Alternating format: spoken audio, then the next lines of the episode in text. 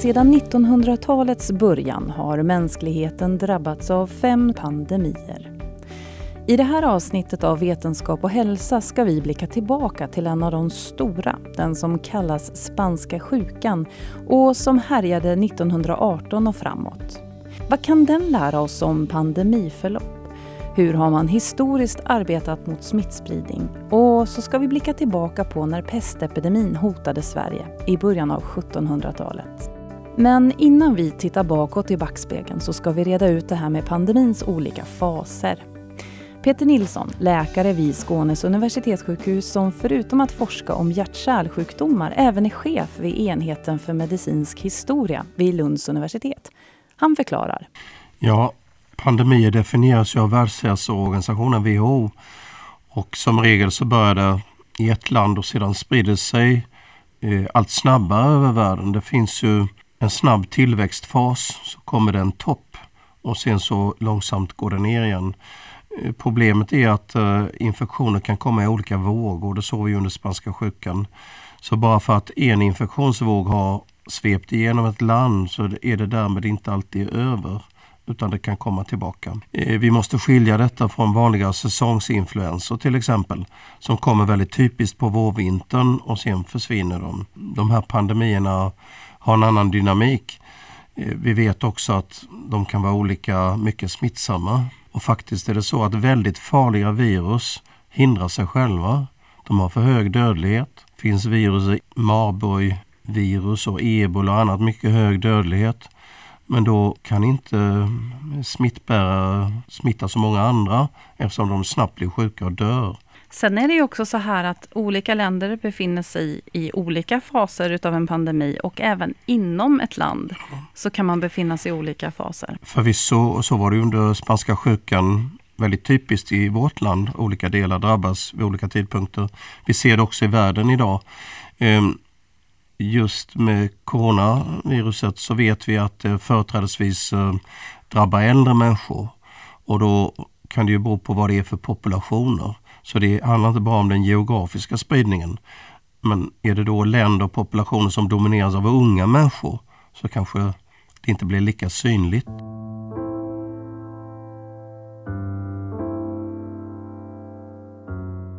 Året är 1918. Det har gått fyra år sedan första världskriget startade och snart kommer de som stridit mot varandra i kriget att möta en gemensam fiende en som inte syns. Viruset slog till i den stress och nöd som samhället befann sig i efter ett världskrig och trångboddheten underlättade för viruset att spridas. Det fick det missvisande namnet spanska sjukan. Eh, den kallas spanska sjukan för att tidningarna i Spanien skrev mycket om den. Medan de krigförande länderna skrev mindre om den. Spanien var ju neutralt. Men modern forskning har väl antytt snarast att den kom till Europa med amerikanska soldater i slutet av 1917 och sen spred sig. Och det var som mm, är känt med spanska sjukan det är att den drabbade yngre människor än vad som drabbas idag. Vanligtvis brukar dödlighet i säsongsinfluensan se ut lite grann som en U-kurva. De flesta som dör är antingen väldigt unga eller väldigt gamla. Men när det gäller spanska sjukan så liknade den här kurvan mer ett W. Sjukdomen slog väldigt hårt mot dem under fem år, de mellan 20 och 40 år och så de över 65 år. Varför det blev så vet man inte riktigt men man tror att de hade starkare immunförsvar så att kroppens egen reaktion på virusinfektionen, immunreaktionen, blev starkare och tyvärr slog den också mot den egna kroppen de människor som hade nedsatt immunförsvar kunde inte reagera på samma sätt. Jag tänker, var det också så att, att det, hade, det fanns något som hette ryska snuvan som jag läste om, som ja. härjade typ 30 år innan ja. spanska. Finns det något samband där? med? Ja, ryska snuvan eh, tror man kanske också var någon slags influensaaktigt som man inte kunde kartlägga. Det var i slutet av 1800-talet. Vi ska komma ihåg att bakteriologin kom ju då i slutet av 1800-talet med mikroskop och man hittade bakterier. Men däremot virusforskning, viruskunskap tillhör ju 1900-talet, startade på 1950 och 60-talet. Så när ryska snuvan fanns så fanns heller ingen kunskap om virus och smittsamhet. Och naturligtvis vid den tidpunkten så var ju världens transportsystem helt annorlunda. Det vill säga mycket mer lokala eh, infektionsyttringar och mer långsam spridning. Men var tanken då att de som levde 30 år innan spanska sjukan och fick den här ryska snuvan då, att de hade lite bättre immunförsvar mot spanska? Ja, eh, det finns ju en spekulation om det. Svårt att bevisa. För jag tror att spanska sjukans virus H1N1 var ett helt nytt virus. Kan det ha haft någon, något samband med tidigare infektioner? Väldigt svårt att säga eftersom man heller inte vet utbredning på ryska snuvan. Utan det är mycket mer höljt i dimmor vad det egentligen var och dess utbredning. Vad visste man på den här tiden om smittämnet? Vad trodde man att spanska sjukan berodde Ja, man förstår ju att människor kunde smitta varann för det var ganska uppenbart. Eh, folk som bodde tillsammans kunde ju smittas. Så något smittsamt förstod man ju att det var. Eh, samtidigt så eh, var man förvånad över varför drabbas de yngre, friska, starka och inte de gamla sjuka. Eh, så man förstod inte vad som orsakade detta. Det var en väldigt svår tid. Det var hungersnöd i Sverige på 1917. Hungerkravaller. Befolkningen var nedsatt. Så den karantäntanke man har kanske i mer modern tid kunde man inte applicera då.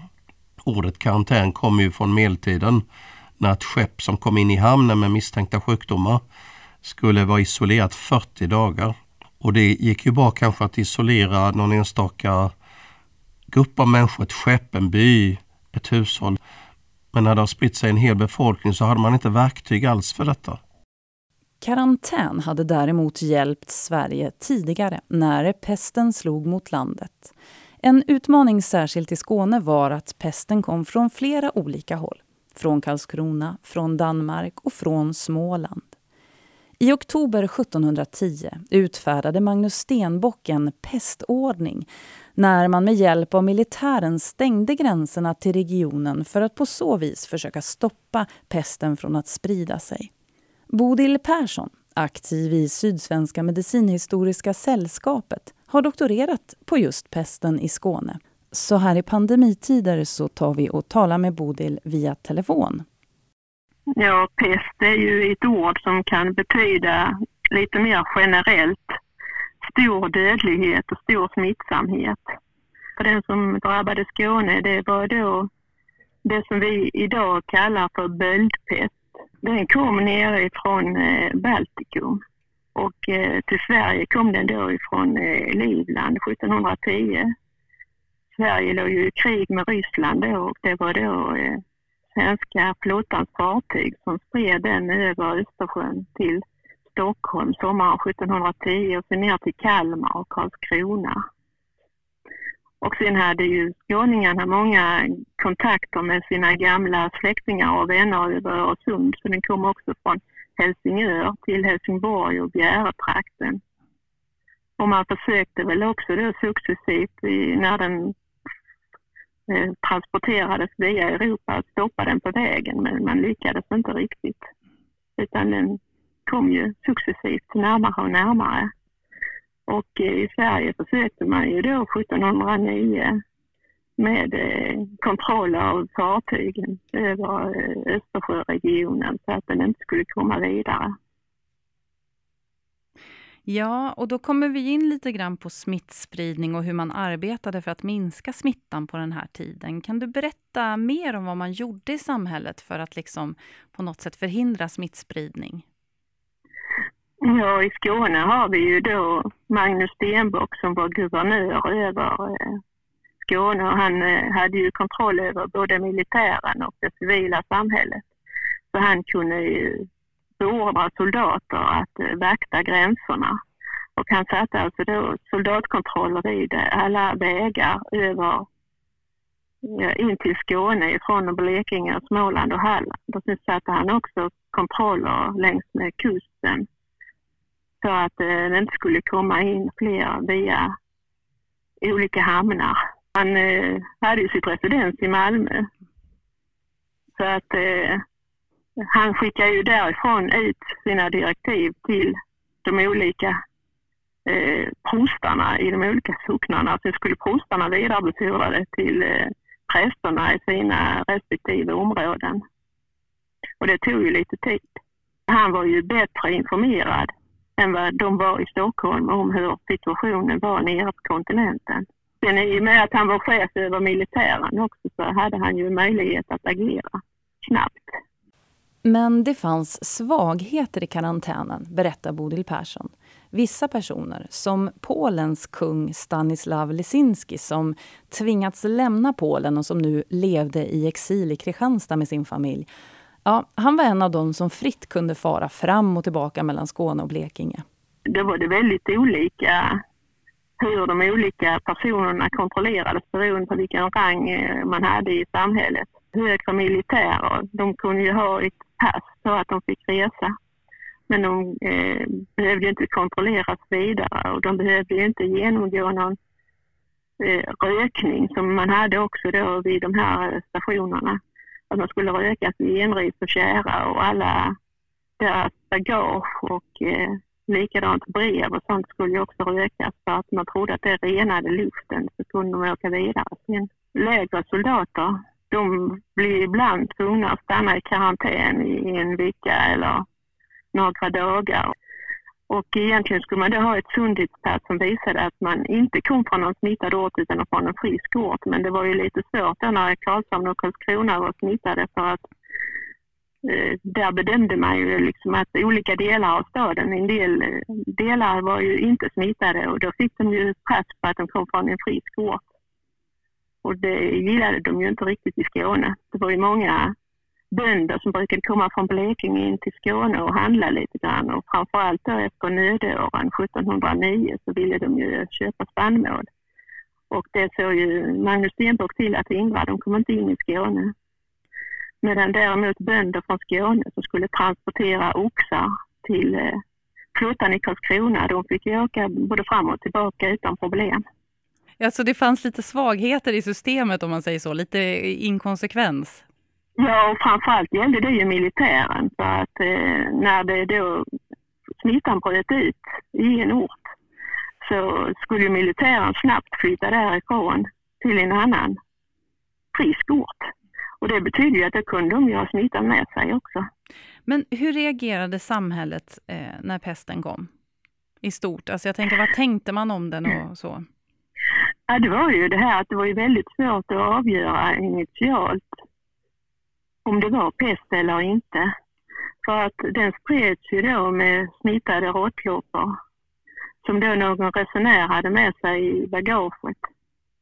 Och när den här resenären hade kunnat bli biten av en sån råttloppa så den kunde ju insjukna och i värsta fall avlida. Medan råttlopporna, de hittade ju råttorna som fanns i det huset. Och då blev det ju en epidemi bland råttorna istället. Och det dröjde väl 14 dagar ungefär innan alla råttorna var döda. Råttlopporna letade sig ut ur råttbona och letade efter andra varmblodiga varelser att suga blod, blod ifrån. Och det var ju först då efter 14 dagar som det var tecken på att det var epidemi, att det var väldigt många som insjuknade. Och det var först då som man kunde gå med på att konstatera att detta är pest. För var det bara en person som insjuknade så hoppades man ju att det inte skulle bli mer. Och då låg man ju lågt och ville inte förklara staden smittad. För det betyder ju väldigt mycket ekonomiskt om staden blir smittad. För då blir den ju avstängd ifrån omgivningen också. Då måste man ju stänga alla stadsportar och all kommunikation med omvärlden utanför. Så därför ser man ju från väldigt många olika städer att man velade och velade och tvekade och tvekade och ville vänta i det längsta innan man förklarade staden smittad. Tillbaka till spanska sjukan. Till skillnad från idag så hade forskarna på den här tiden inte metoder för att isolera och kartlägga viruset. Det fanns ingen bra diagnostik att använda. Antibiotika och vaccin hade inte forskats fram än. Det är inte lätt att veta exakt hur många som avled i sjukdomen, förklarar Peter Nilsson. Ja, över hela världen så räknar man med att det dog kanske 50 miljoner människor. Fast statistik inte så lätt på den tiden. Det var ju krig och elände i världen. I Ryssland var det inbördeskrig och så vidare. I, i Sverige så dog eh, ett större antal människor, jag tror 30-40 000 ungefär. Eh, på många håll så var dödligheten inte så stor, det är någon procent.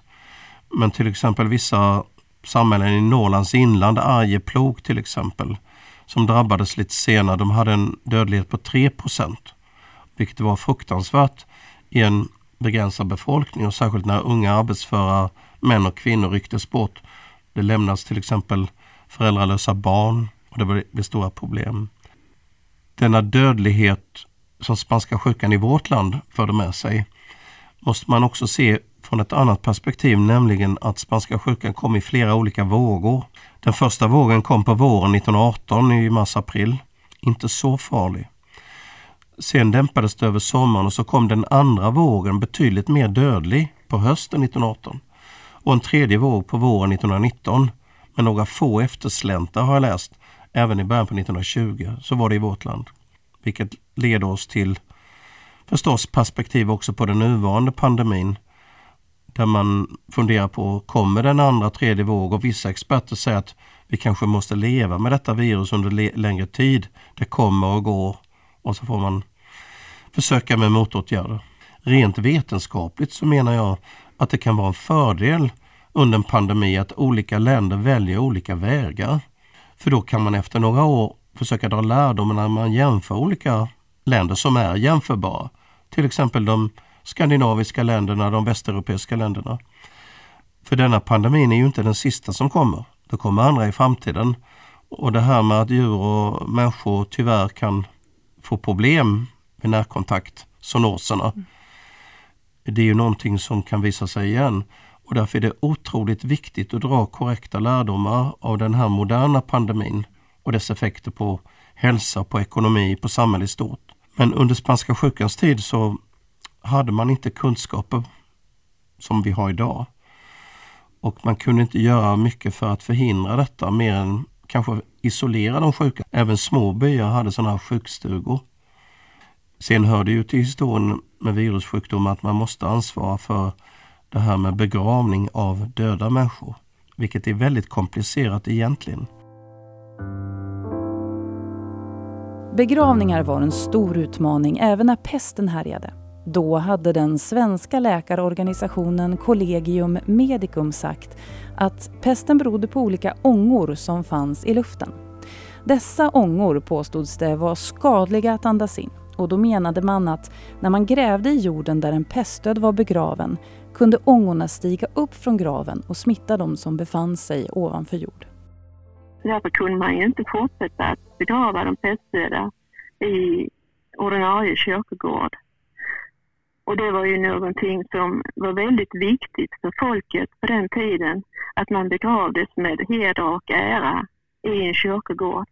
Och eh, när då Kungliga rådet gick ut med sitt direktiv då i november 1710 att de pestdöda, de skulle inte begravas i ordinarie kyrkogård utan de skulle grävas ner i närmaste backe. Det blir våldsamma protester. Och då försökte man dels då återanvända gamla nedlagda kyrkogårdar. Men i Skåne kom Magnus Stenbock överens med eh, biskopen om att vi inviger särskilda kyrkogårdar för detta. Och eh, det direktivet det gick ut då i januari 1711 till eh, prostarna. Och så skulle de vidarebefordra det till prästerna i de olika socknarna i, de olika pastoraten. Och det var lite svårt det också. För att okej, okay, det var bättre än att hamna bara i närmaste backe. Men många präster låtsades som att de hade inte hört det här utan de fortsatte att begrava de pestdöda i ordinarie kyrkogård. Och många gånger var det ju de anhöriga till de pestdöda som såg till att de hamnade på rätt sida om kyrkogårdsmuren. Vad fick vi med oss från den tiden? Vad lärde man sig? Vad skulle du säga var viktiga pusselbitar?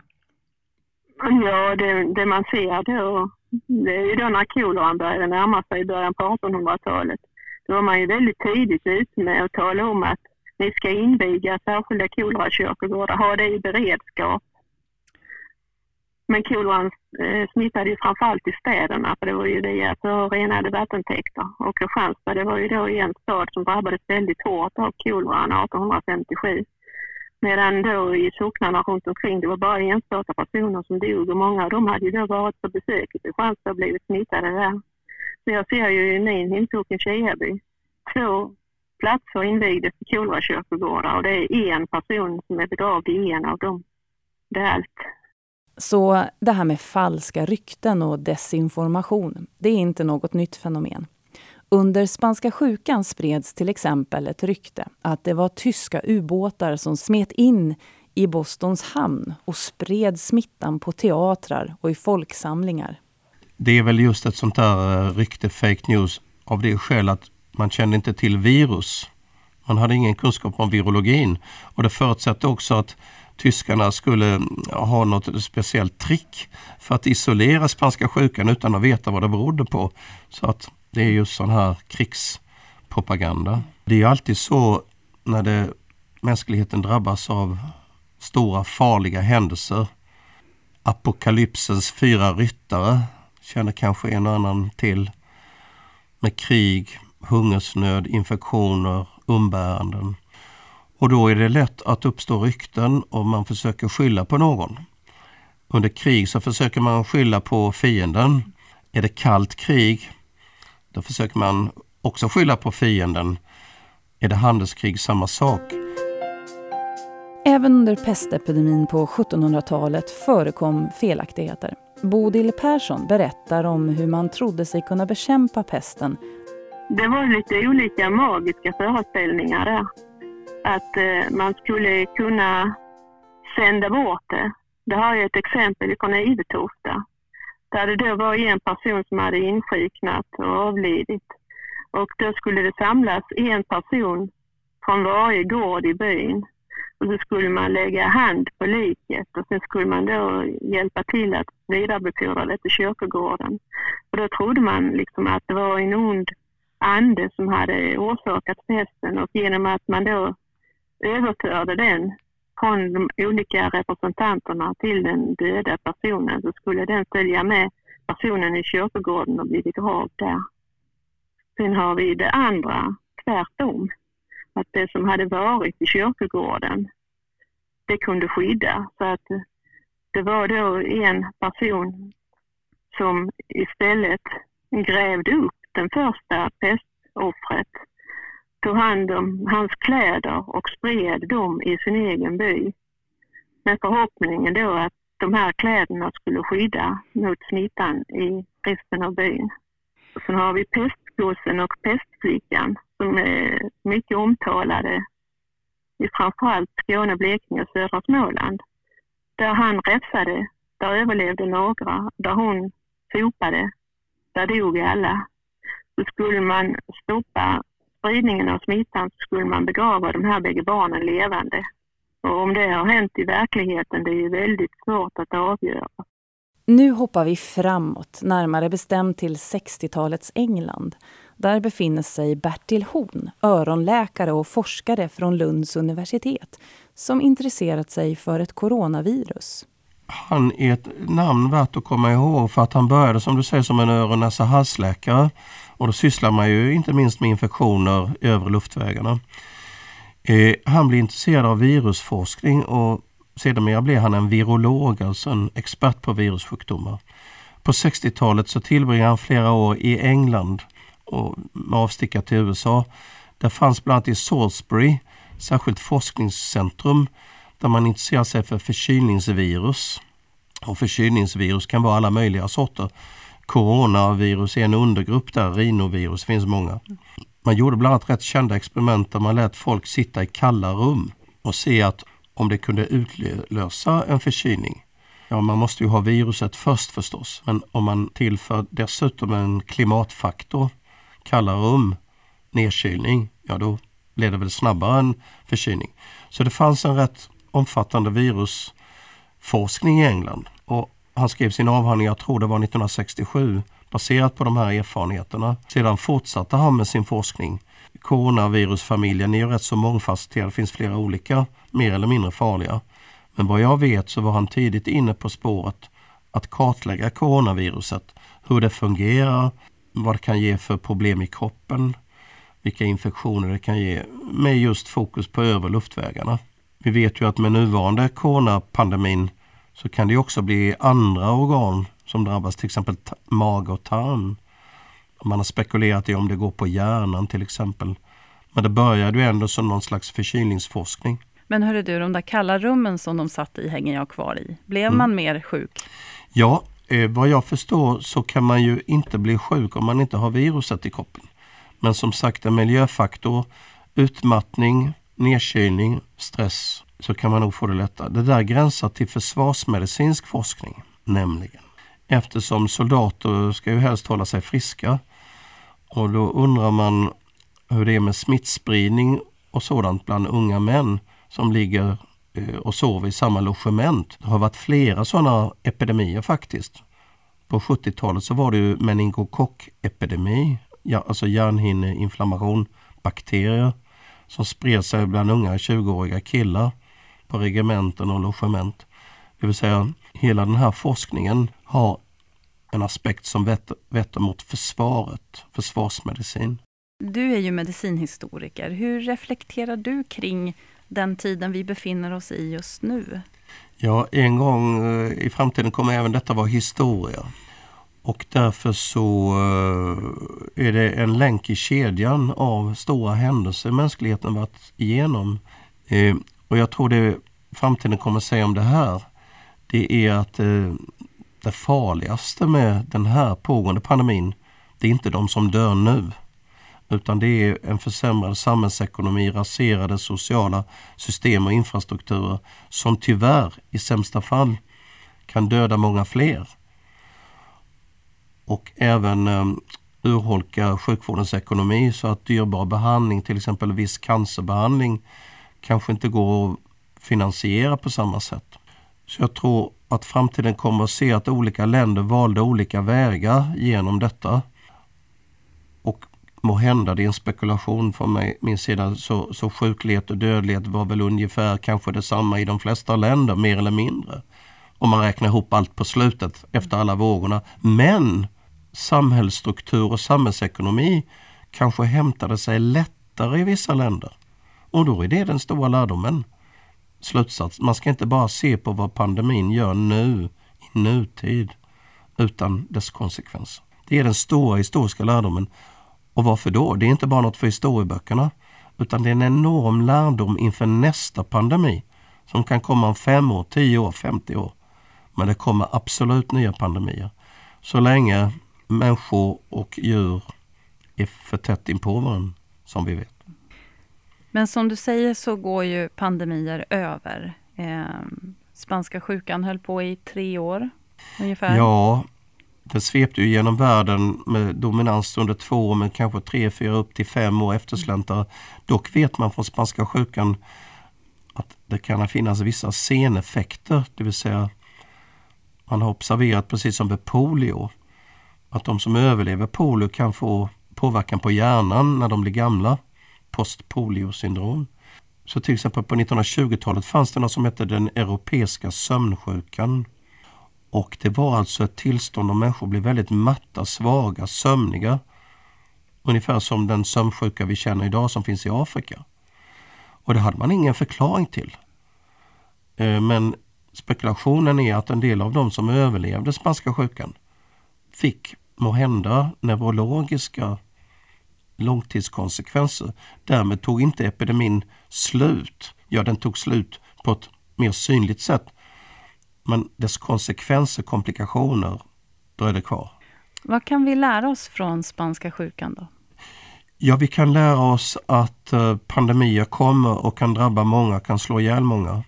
Att det kan komma i vågor och att samhället måste bygga upp eh, kunskap, lärare lära från andra länder, forskare måste samarbeta. Men när det händer svåra saker i samhället, ett krig, liksom i naturen en skogsbrand eller en stor finansiell kris, så är det förstås mycket olyckligt ur många aspekter. Men Det kan leda till något bra.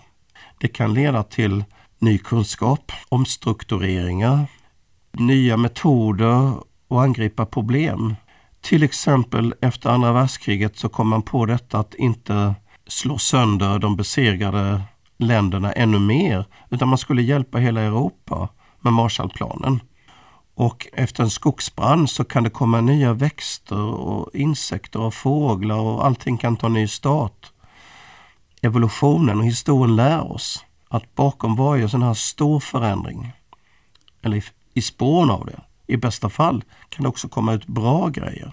Det låter kanske konstigt att säga, för nu är vi mitt uppe i en pandemi. Men i bästa fall så kan jag tänka mig att dels medicinen och vetenskapen lär sig någonting för att hantera nästa pandemi. Så bakom varje katastrof, pandemi, utmaning för mänskligheten så kan det komma någonting annat som kan vändas till det bättre. Det tycker jag låter som ett bra slutord. Ja. Mm. Du har lyssnat till en podd från Vetenskap och hälsa. I anslutning till podden på vår hemsida vetenskaphalsa.se kan du ta del av lite länkar om spanska sjukan och om pesten i Skåne om du blir sugen på att lära dig ännu mer. Jag heter Tove Smeds. Tack för att du har lyssnat.